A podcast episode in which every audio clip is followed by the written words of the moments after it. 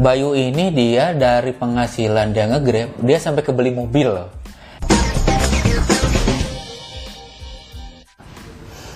Oke, ketemu lagi dengan gue Sobat Curcol, dengan Haris.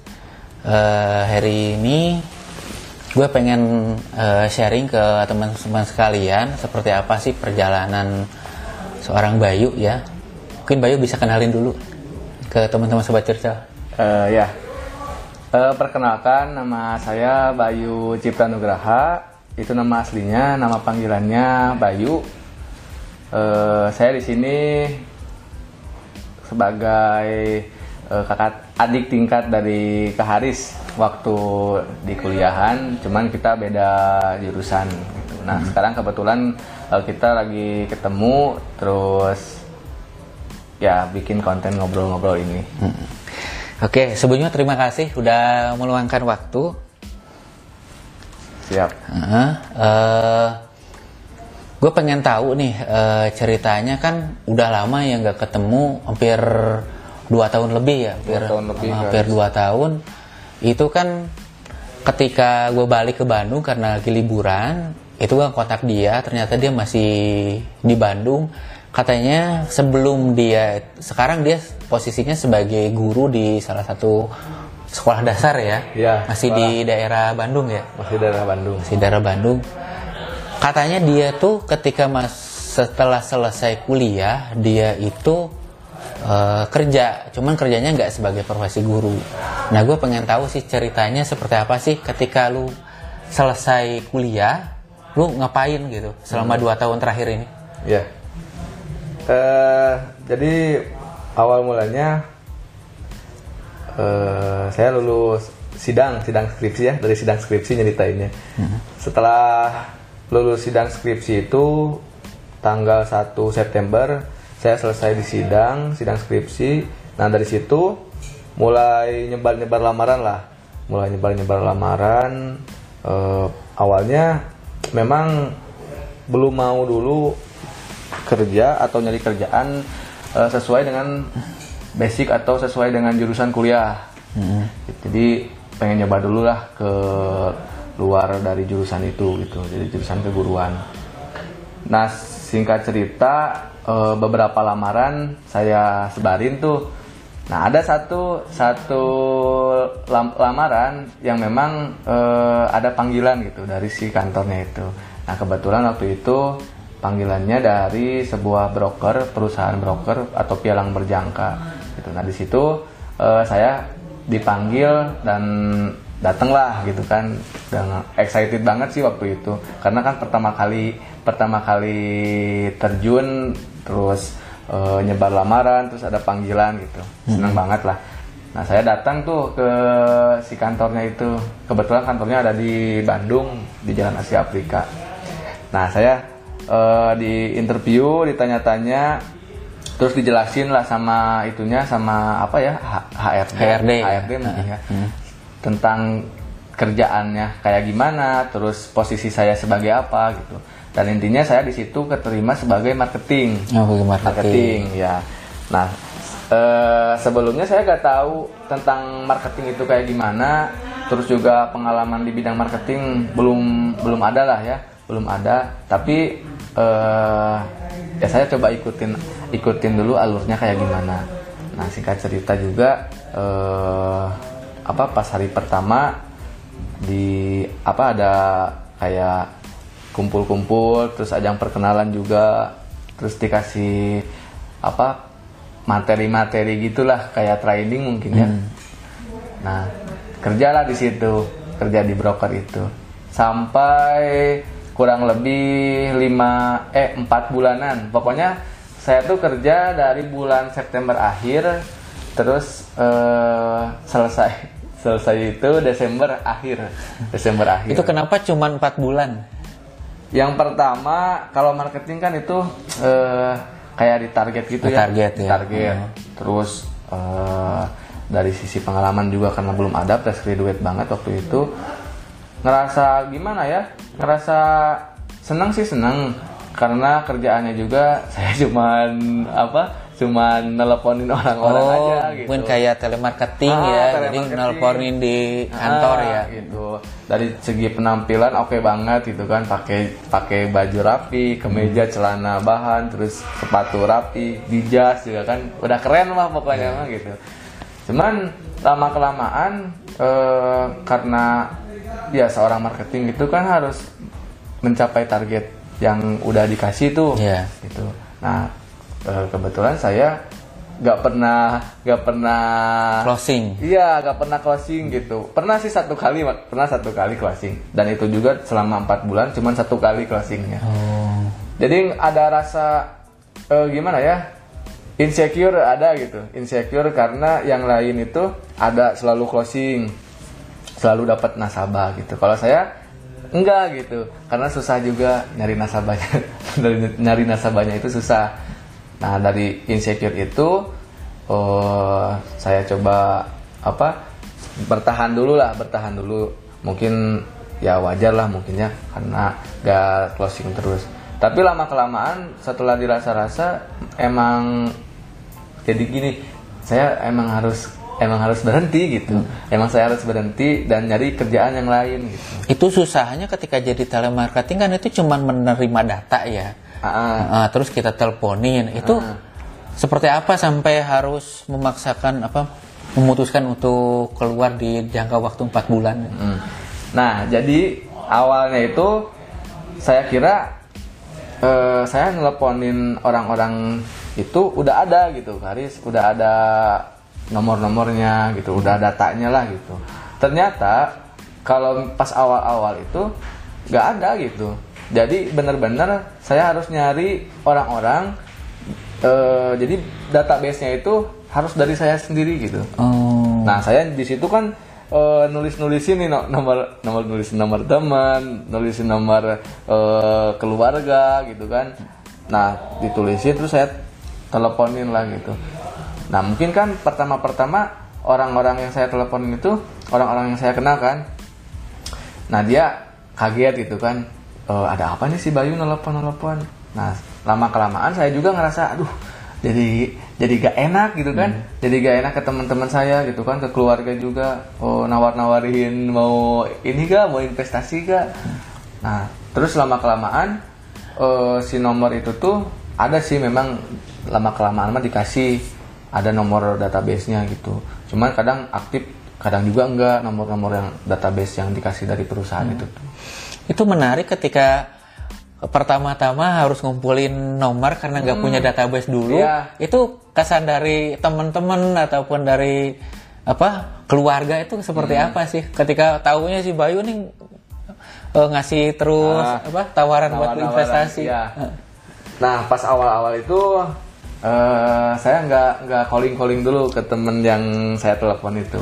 Saya langsung telepon aja gitu kan karena eh, leader leader saya juga kan suka ngeliat gitu kan kinerja dari apa dari bawahan-bawahannya dari timnya gitu. Bagus nggak gini-gini dari cara nelponnya dari cara bicaranya.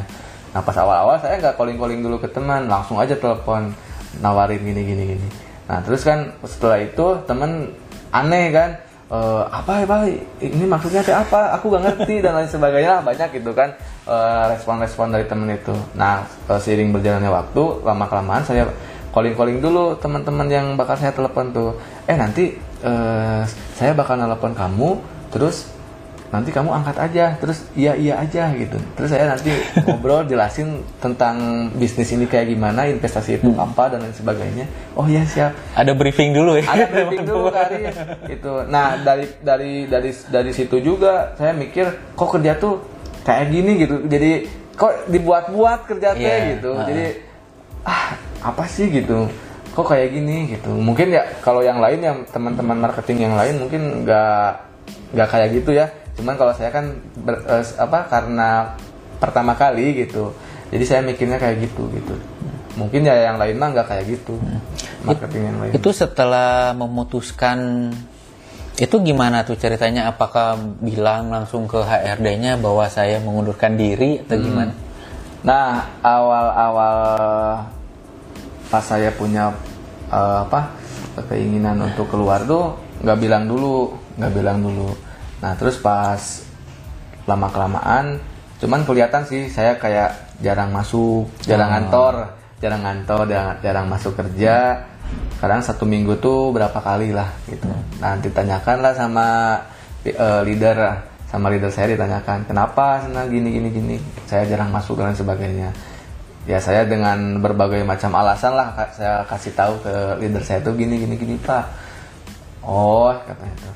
Tapi mungkin eh, si leadernya juga emang emang udah ada apa udah agak mencium gitu bahwa si Bayu tuh emang mau keluar gitu kayaknya teh. Nah pas dua minggu dua minggu ke depannya pas di bulan Desember pas menjelang akhir akhir tahun di situ kan kebetulan eh, ada libur apa gitu ya lumayan agak lama gitu liburnya teh. Libur kerja libur bareng-bareng nah pas hari masuk kerja saya nggak masuk lagi gitu. Dan pada akhirnya bilang lah bilang bahwa ya saya tuh eh, berniat buat ini ya buat mengundurkan. ya mengundurkan diri gitu. Karena ya saya kan nggak nggak closing terus kata saya tuh. Malulah sama yang lainnya gitu. Karena ya karena itulah. Tapi ya saya bilang gitu bilang. Tapi selama empat bulan itu tetap gaji itu tetap gaji tetap ya. Jadi Hmm. Walaupun kita nggak closing gitu Iya. ya Ada, ada, ada. Eh, kebetulan di broker yang waktu itu saya kerja ada gaji pokoknya, ada gaji pokoknya. Kan kalau misalkan di broker lokal yang lain itu nggak ada nggak ada gaji pokoknya gitu. Cuman ngandelin dari apa kalau misalkan kita closing nih ada bonus. ada gitu. bonus Jadi gitu dari ya. bonus kalau itu investasinya yang ditawarkan tuh apa eh apa ya bahasanya tuh trading Karis. oh trading, Jadi di mana jadi bermain kayak mata uang asing Ah, ya Gitu. Jadi yang diperdagangkannya itu atau yang dibisniskan sama broker itu tuh ada trading forex gitu kan yang mata uang itu. Terus indeks saham terus apa lagi ya? Yang satu lagi tuh kayak emas gitu kan. Oh, emas cuman juga. cuman nilainya aja gitu nilainya aja. Mungkin kalau dari teman-teman sahabat curcol yang tahu tentang trading ya kurang lebih kayak gitulah pasti tahu. Oke. Setelah empat bulan itu kan pasti nganggur lagi tuh. Itu Hmm. ngapain? Nah setelah, nah ini menarik nih. Setelah keluar, memasuki awal tahun kan, masuk awal tahun, de- posisi saya di situ masih di Bandung, masih di Bandung. Pas awal tahun tuh masih di Bandung. Dan di situ saya juga masih nyebar nyebarin lam, lam- lamaran gitu. Nah pas awal tahun tuh ada eh, panggilan juga dari Bank Mandiri kalau nggak salah. Dari Bank Mandiri. Terus saya datangin juga. Ternyata jenis pekerjaan yang saya dapetin itu bukan eh, yang saya mau. Oh yang dila- yang dilamar sama Ah, yang ini beda? beda. Gitu. Eh, ke- kebetulan waktu itu tuh apa ya pokoknya kayak kartu-kartu gitu karis buat ngebuat kartu Hmm. baru gitu. Dan saya tuh kerjanya di lapangan oh itu. marketing juga sebenarnya Hmm. mar- intinya mah marketing sih marketing marketing juga gitu. Terus yang kedua dari perusahaan apa ya? Garuda Garuda Food gitu kalau nggak salah. Nggak apa-apa ya nyebutin nama. Ya itulah oh ngik kayak gitu gitu apa-apa sih. Nah dari Garuda Food jabatannya teh sebagai eh, admin. Admin. Cuman gak tahu kenapa moodnya tuh waktu itu kurang gitu kurang jadi pas ada panggilan pas ada panggilan tuh nggak excited kayak waktu awal-awal gitu. Karena mungkin eh, bukan trauma ya bukan trauma karena takut marketing lagi. Tapi lebih ke saya udah tahu nih marketing tuh kayak gini dan saya ngerasa eh, Nggak cocok mungkin nggak- ya. nggak cocok gitu Iya. marketing tuh. Nah makanya saya nggak datang nggak ngedatengin itu tuh takut marketing lagi gitu. Nah makanya saya nggak datang nah terus eh, lama kelamaan saya kan harus bertahan bertahan kan bertahan hidup di Bandung gitu tanpa apa Anu bantuan dari orang tua, Ah, ya. gitu oh ya kebetulan waktu itu tuh usaha saya kan sambil usaha juga sambil jualan itu minuman green tea Tahiti tapi Oh, masih Tahiti. masih di online gitu kan Iya. belum punya belum punya lapak gitu nah saya tuh cuman ngandelin supaya bisa bertahan hidup di bulan Januari itu ngandelin penjualan dari minuman itu. Oh, minuman itu. Minuman tea Thai tea. Nah, lama kelamaan kan si penjualan itu tuh nggak apa ya perputarannya tuh nggak nggak nggak sehat gitu kan. Eh, karena ya abis selalu habis sama kebutuhan saya gitu. Jadi buat beli modal lagi nggak ada gitu. Nah saya di situ mikir keras mikir keras mikir banget pokoknya harus gimana caranya. Eh, saya masih tetap di Bandung.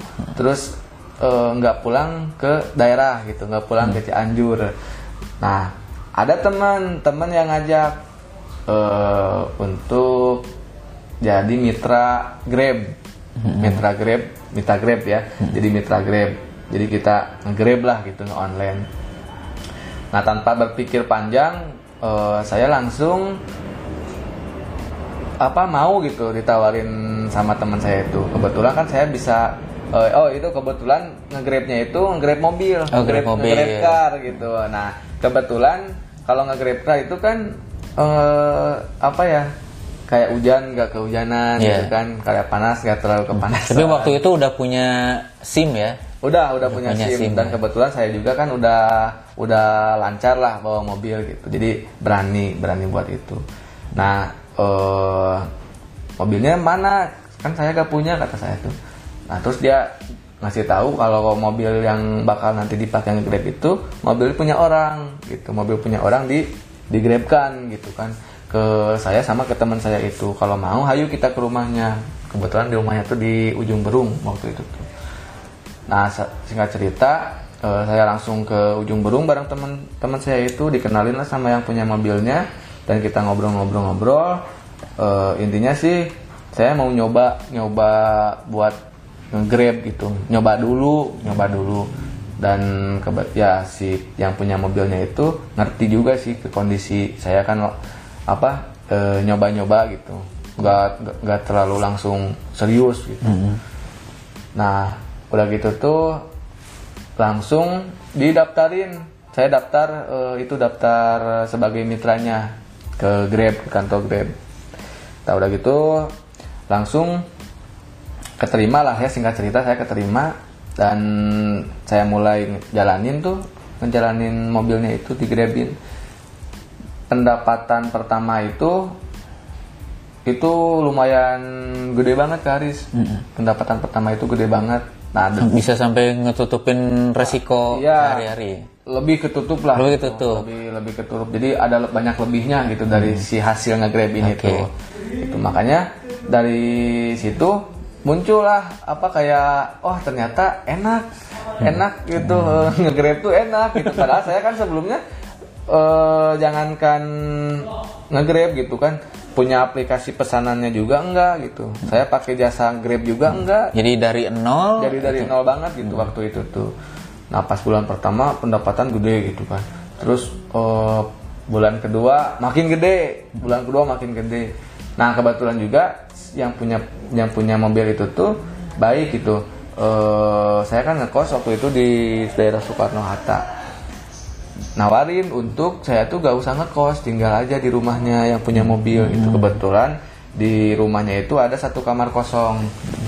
Nah eh, awalnya sih nggak mau ngerepotin kan gitu. Saya juga kan ngekos. Tapi ya karena baik sih dasarnya baik gitu kan. Jadi kayak nganggap ke anak sendiri ke saya tuh gitu ya pada beruntung akhirnya- waktu itu ya. Ah sangat beruntung, sangat beruntung pokoknya sangat beruntung. Mungkin ya itu eh, udah apa? Udah ya udah dari sananya lah gitu. Waktu itu berapa jam sehari untuk menghasilkan apa sampai penghasilan tuh lebih besar gitu dibanding sebelumnya? Bulan pertama eh, jam kerjanya itu eh, sekitaran 12 jaman lah. Luar biasa. Kalau misalnya start jam 6 pagi, 12 jam. selesai jam 6 jam, Jam 6 18, sore. jam 6 sore. 12 jaman. Nah, ka- waktu bulan pertama kan pendapatan gede tuh. Saya jalan jam eh, apa sekitar 12 jaman. Nah, bulan kedua itu pendapatan makin gede. Nah, jam kerja juga jadi makin lama. Dan anehnya kalau misalkan kita sekarang ngebayangin ya, saya sekarang ngebayangin lagi tentang masa lalu. Waktu itu pertama nge-grab kan bener-bener abis-abisan gitu kan di jalan tuh kadang ya 12 jam kadang juga 16 jam Luar biasa. serius di jalan sampai 16 jam di dalam Ya, hidup di mobil ya. Nah kalau sekarang ngebayangin kayak aduh maaf gak, gak kuat gitu kayaknya tuh gitu tapi waktu itu eh, Sanggup ya, gitu. sanggup gitu dan itu bener-bener aneh lah aneh gitu Itu makan di situ, tidur di situ. Eh? Intinya sih kit- eh, saya hidup di jalan waktu Hidup di itu. jalan hidup di itu. jalanan kayak makan langsung ke warteg kayak misalkan ngopi itu ke mana Warung kopi. warung kopi gitu kan buat istirahat kadang ada satu waktu satu hari ya satu hari di mana eh, saya tuh nggak punya waktu buat makan buat ngopi atau buat istirahat rebahan lah gitu ya di mobil nggak ada Karis saking gacornya itu akun Itu nggak pegal badan tuh? Seharian? Enggak sih Karis. Enggak, enggak enggak enggak pegel asli serius. Enggak enggak sampai apa sakit badan atau ngedrop sak- jadi sakit misalkan gara-gara ngegrab. Alhamdulillah enggak. Itu ada tantangannya nggak waktu itu? Atau memang benar-benar karena seneng ya sampai nggak ada misalnya masalah gitu di jalan ada nggak sih? Biasanya kan kalau di jalan suka ada masalah tuh. Iya. Misalnya sama preman ataupun sama Pak Uga kayak gitu. Paling waktu itu Mas apa ya tantangannya itu lebih ke kan masih rame ya di kita itu kayak gap-gapan gitu antara eh, apa Ngegrup ya? gitu ya kali ya. Orang kan Grab sama Gojek itu kan jasa transportasi modern ya. Baru gitu kan, belum lama-lama amat gitu kan di- ada di Indonesia tuh. Sementara jasa transportasi yang udah lama tuh yang konvensional, udah dari lama kan banyak kayak ojek pangkalan gitu kan salah Sama satunya. angkutan umum Sama ya, angkutan taksi umum lah gitu, ya. Masalah-masalahnya tuh kayak gitu sih. Dan di situ juga tapi bisa diantisipasi Karis gitu. Hmm. Bisa diantisipasi dalam arti nggak nggak dibawa beban ke sayanya gitu. Kan emang setiap pekerjaan juga kan Hmm. Ada resikonya ada resikonya gitu. Tinggal gimana kita menyikapinya gitulah. Jangan Hmm. ya, toh kita kan tujuan nge-grab itu kan buat usaha, buat nyari duit, bukan buat nyari masalah. Hmm. Jadi dihindarilah sebisa mungkin. Itu waktu itu nggak ini ya, nggak malu ya. Eh, misalnya Bayu kan sebagai sarjana gitu, terus dia narik Nge-grab apa juga. nggak grab juga ya. Nah, waktu itu nggak nggak kepikir ke sana. Ya, eh, jujur waktu itu saya yang ada di pikiran saya tuh gimana caranya saya hidup di Bandung itu bisa survive terus eh, nggak ngebebanin ke orang tua gitu. Udah pokoknya pikiran awal saya tuh ke situ. Yang penting saya bisa ngasilin duit gitu. Terus nggak eh, nyusahin ke orang tua. Dalam arti gini ya nggak maksudnya teh kalau misalkan waktu masih kuliah mah kan dikasih duit sama orang tua gitu kan. Nah kalau udah beres kuliah ya Udah masa- stop gitu ya, stop udah malu lah gitu ya, Ah, karena- stop lah gitu bagi saya mah gitu kan nggak tahu kalau yang lain mah kan gitu. Kalau bagi saya mah udahlah stop gitu. Di situ saya mulai belajar. Jadi nggak sama sekali saya nggak mikirin aduh malu eh, apa orang-orang mikirnya gini masa kuliah eh, ujung-ujungnya ngegrab gitu kan buat apa gue eh, ijazah itu? Gitu. Tapi katanya nih sobat curcol, Bayu ini dia dari penghasilan dia nge-grab, dia sampai kebeli mobil loh. Nah itu gimana ceritanya? itu tadinya dia pakai mobil mobil orang, terus sekarang dia punya mobil sendiri. Iya. Eh, sebetulnya sih bukan beli Karis ya, saya jujur-jujuran aja, bukan beli. Tapi lebih apa ya bahasanya? Kredit, Kredit, kredit kredit. ya. Jadi dia bisa kredit mobil dari tadinya punya orang. Gimana tuh? Kredit lah gitu. Nah, karena eh, awal mula pengen ada apa pengen eh kepikiran buat ngambil mobil tuh ketika saya narik jalan tiga bulan. Saya nge-online tiga bulan di situ kepikiran buat ngambil mobil. Kenapa?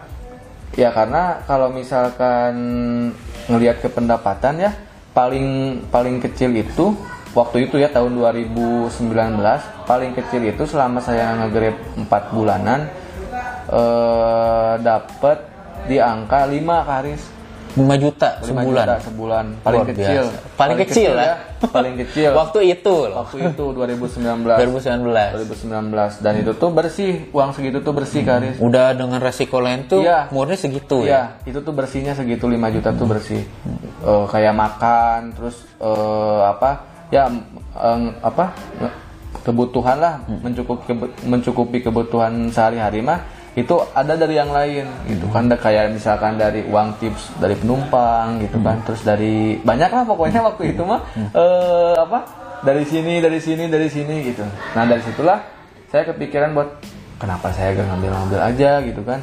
Karena melihat pendapatan segitu terus cic- cicilan mobil juga pasti ketutup. Saya yakin pasti ketutup dengan pertimbangan eh, pendapatan minimal saya kan segitu gitu. Pasti pasti ketutup lah. Paling mah paling gede cicilan mobil untuk mobil kecil tuh berapa sih gitu kan? Nggak mungkin nyampe ke 4 juta kan? Gitu. Cicilan yang saya juga kan itu nggak nyampe ke 4 juta gitu masih di bawah 4 juta. Nah terus bilanglah ke orang tua kata orang tua di- dipertimbangin lagi dipikir-pikir lagi katanya tuh. Oh iya. Tapi saya juga posisinya itu sambil ngumpulin ya kali sambil ngumpulin juga. Dari jadi dari hasil eh, pendapatan itu tuh saya kumpulin kumpulin kumpulin kumpulin.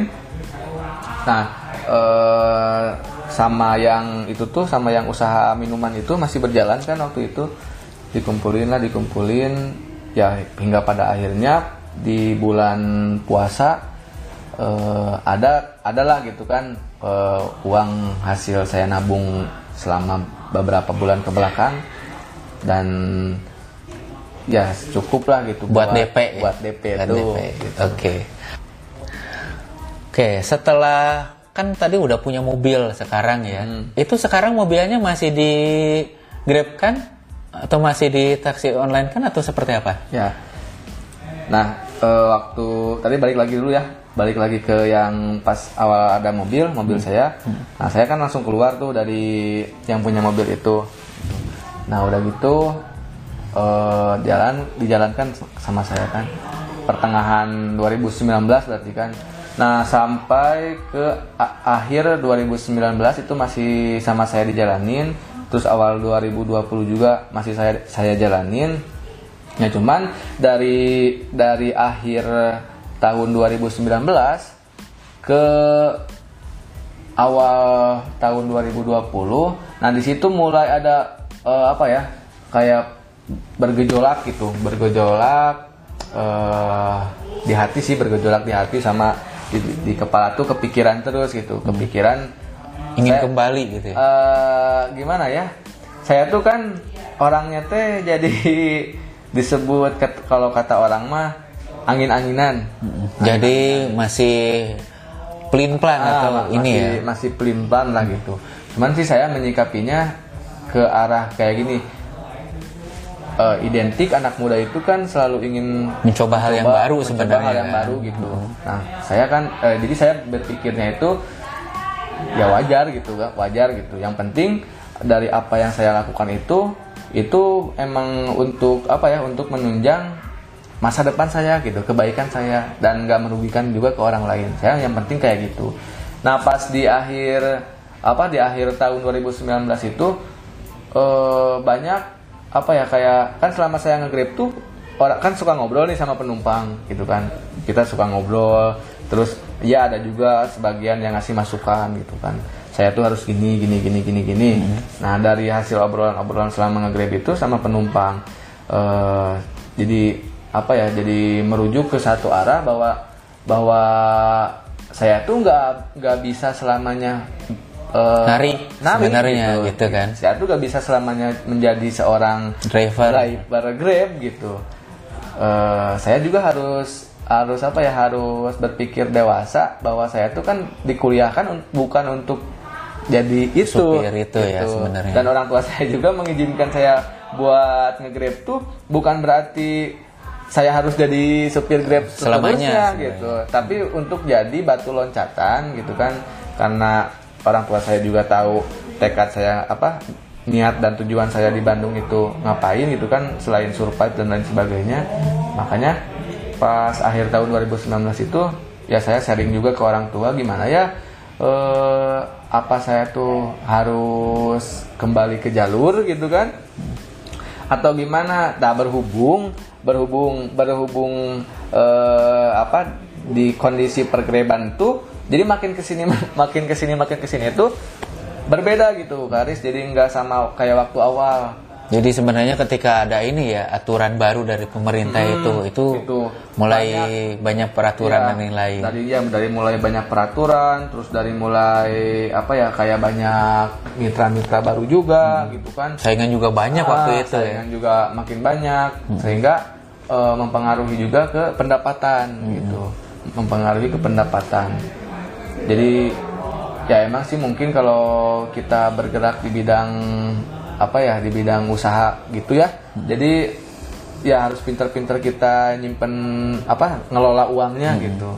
Cuman kan saya masih belum terlalu jago gitu. Kadang istilahnya mah kayak apa ya eh, plus plus apa bahasa Indonesia Keluar masuk sebenarnya uangnya gitu tuh. ya. Jadi kayak kayak gitu lah. Nggak, jadi nggak tetap, jadi nggak punya tabungan. Ya, jadi nggak nggak tetap ya punya tabungan. Terus dari pihak keluarga juga ngedukung buat ya udah cari cari lagi, cari lagi yang lain gitu. Kalau misalkan memang mau kerja di mana, sok kerja di mana gitu. Terus atau kalau mau apa mau jadi guru, misalkan mau pakai ijazah, ya silahkan gitu. Nah, It- itu yang berdampak ketika jadi driver itu kata-kata dari penumpang tuh apa mungkin ada yang sangat berdampak kata apa eh, penumpang buat Bayu tuh sampai harus berhenti di jalur itu Ya, lebih ke ini sih Karis yang ya orang pada umumnya pastilah berpikir "Eh, kamu kuliah bukan untuk bukan untuk jadi seorang supir Grab gitu kan. Eh, ya bu, da- apa sih? Bukan berarti apa ya menurunkan derajatnya supir Status itu. status itu ya, bukan. Lebih ke karena saya punya ijazah gitu. Orang-orang pasti berpikirnya kalau kamu punya ijazah ngapain jadi itu gitu. karena sebenarnya nggak sekolah juga sebenarnya Ah, bisa jadi ya, supir gitu. kan waktu kamu ya lebih ke memotivasi sih kalau saya menyikapinya kamu tuh punya peluang punya kesempatan lebih dari ini gitu. Hmm. kenapa nggak kamu kejar? Kenapa nggak kamu cari tuh peluang-peluang itu Hmm. gitu. Nah dari situlah yang yang apa ya yang jadi yang mengetuk lah intinya mah gitu. Yang mengetuk saya tuh harus berpikir lagi harus harus punya hal baru lagi gitu. Itu orang tua ketika Bayu memutuskan untuk berhenti jadi supir itu jadi driver itu gimana? Eh, kesan dari orang tua ataupun adakah respon dari keluarga gitu? Kalau respon dari orang tua, eh seneng sih Kak Aris. Seneng. ya? Seneng saya keluar dari circle itu seneng karena ya sebetulnya bukan itu gitu yang di apa Harapkan orang tua itu sebenarnya, ya. itu dan saya tahu, saya tahu gitu. Eh, makanya selama saya nge-grab tuh saya selalu menekankan bahwa ini tuh hanya batu Batu loncatan, loncatan, aja ya. gitu, bat- batu loncatan aja ke orang tua tuh supaya takut orang tua tuh mikirnya saya tuh eh, kenyamanan apa terlalu nyaman Terlalu nyaman di situ dan- situ, gitu. Dan saya nggak mau nyari Keluar. keluar. keluar lagi gitu. Padahal enggak gitu. Saya selalu menekankan ke situ sih. Makanya pas pas saya bilang ah saya mau mau nyari yang baru lagi ah. Ya ekspresinya sih kayak alhamdulillah akhirnya. Lebih ke situ sih Itu nyesel nggak sih ketika berhenti dari driver yang penghasilannya tuh sampai menjanjikan bisa apa kredit mobil terus sekarang beralih profesi sekarang jadi guru? Kalau nyesel enggak, Haris. Kalau nyesel sih enggak ya, karena eh dari awal kan saya menceritakan yang baik-baiknya aja kan ya, yang enak-enaknya aja gitu. Nah jauh daripada itu banyak juga hal-hal yang mempengaruhi eh, hidup gitu. Ya apa dalam arti ke arah yang kurang baik lah ya. Kayak misalkan pola pola hidup, pola hidup tuh lebih tidak teratur gitu. Kalau yang saya rasakan tuh ketika jadi driver nggak teratur gitu. Jadi gimana ya? Eh semaunya gitu semaunya. Jadi hidup itu nggak normal sebenarnya Ah, ah, gitu. nggak normal gitu. Dan apa ya? Kalau kalau saya harus terus terusan seperti itu nggak bisa gitu Sekarang ketika memutuskan menjadi guru, apa perbedaannya dari yang dulu profesi driver sekarang menjadi guru? yang jelas yang pertama pendapatan Haris Menurun banget ya. Dari tadinya. Yang jelas dari dari pendapatan itu menurun gitu. Cuman sih eh, lebih ke apa ya konsepnya saya lupa gitu. Jadi lebih konsep ikhlas lah Karis. Ikhlas ya. Ya mungkin karena memang dari dulu saya tahu gitu tantangan untuk menjadi seorang guru tuh apalagi saya hidup di kota gitu kan di perkotaan besar kayak di Bandung ya itu gitu kan. Dari segi pendapatan ya itu kepikiran gitu kan. Dan saya tahu itu makanya pas saya memutuskan untuk eh, jadi guru itu saya udah siap dengan segala resiko yang ada gitu Karis. Makanya saya sekarang juga eh, apa ya saya saya nikmati aja gitu. Dan alhamdulillahnya ketika saya mencoba untuk masuk ke dunia pendidikan ya jadi guru ini yang asalnya saya berpikir ah gajinya kecil apalagi honorer gitu. Eh, terus saya dari mana nih eh, apa uang-uang yang lainnya pendapatan yang lainnya dari mana nih? Ternyata eh, dari yang saya pikirkan sebelumnya itu ya salah gitu. Ketika saya udah terjun langsung dan saya ada di circle itu eh, ternyata ada kok ada. Maksudnya nggak cuman dari satu itu aja gitu kan bukan sebenarnya rezeki itu Peluang-peluang. tidak hanya peluang dari satu pintu Ah, sebenarnya gitu. kan? Ternyata ya banyak gitu. Banyak ya. setelah saya terjun gitu kan. Alhamdulillahnya tuh gitu gitu. Seringkali kan orang itu melihat dari nominal ya, Hmm. tanpa melihat benefit apa sih yang kita dapatkan di satu pekerjaan itu. Ya. Seringkali karena menyelik- melihat bahwa ini penghasilannya kan kecil, terus eh, karirnya tuh nggak bagus sebenarnya nggak gitu. Karena yang namanya rezeki sebenarnya udah diatur oleh Tuhan kan Iya. sebenarnya nggak. Jadi kita tuh cukup melaksanakan apa yang kewajiban kita. Kalau kita sebagai seorang guru, berarti kan kita harus melaksanakan kewajiban kita sebagai tenaga pengajar gitu Iya. kan.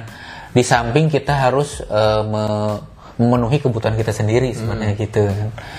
Itu eh, sobat curcol ada nggak pesan buat teman-teman sobat curcol buat nanti nih teman-teman yang baru lulus kuliah nih? Kan tahun ini kan sebenarnya lagi pandemi sebenarnya dan banyak lulusan yang baru. Itu ada nggak motivasi buat teman-teman yang di luar sana gitu agar dia harus bisa punya sikap seperti Bayu tadi? Iya. harus kuat untuk bertahan hidup ya terutama bagaimana mempertahankan idealismenya sebagai seorang yang memang berpendidikan gimana tuh ya? Eh, bukan mau ngasih motivasi sih ya Eh, malu lah saya bu- bukan atau mungkin belum jadi apa-apa udah Oke. udah ngasih Atau- motivasi eh. lebih ke apa ya eh, dari, Saran mungkin ya. dari berdasarkan apa yang saya rasakan dari berdasarkan apa yang saya alami gitu ini hanya sebatas sharing sharing ya gitu. Eh, buat anak-anak muda yang baru lulus kuliah eh, itu kan umumnya pasti kebingungan antara dia apa dia harus kerja di jalur yang sesuai sesuai dengan jurusannya. Ada juga kan yang, aduh, saya tuh belum mau kerja di eh, jalurnya gitu. Pengen Itu- nyoba yang lain, Hmm, ya. Itu umum sih, itu umum mungkin itu umum karena saya juga eh, waktu itu kan kayak gitu gitu ada di posisi itu. Nah kalau kata saya mah buat teman-teman yang dengerin eh, podcast ini, video ini, eh coba apa ya coba kalian jangan bertahan di zona nyaman kalian gitu jadi keluar dulu dari zona nyaman nah di situ kan mulai tuh penderitaan kalian bakal ngerasain penderitaan bakal ngerasain susahnya eh, nyari uang bakal kalian rasain gitu kan nah di situlah secara tidak sadar eh, diri kita itu sedikit demi sedikit bakal berubah gitu. Kayak pola pikir juga dikit demi sedikit bakal berubah gitu. Nah, setelah kalian ada di fase itu, di fase di mana kalian eh, berpikir ka- kalian harus bertahan, nah di situlah kalian cari eh, peluang-peluang yang memang sesuai dengan apa yang kalian mau, apa yang kalian suka gitu.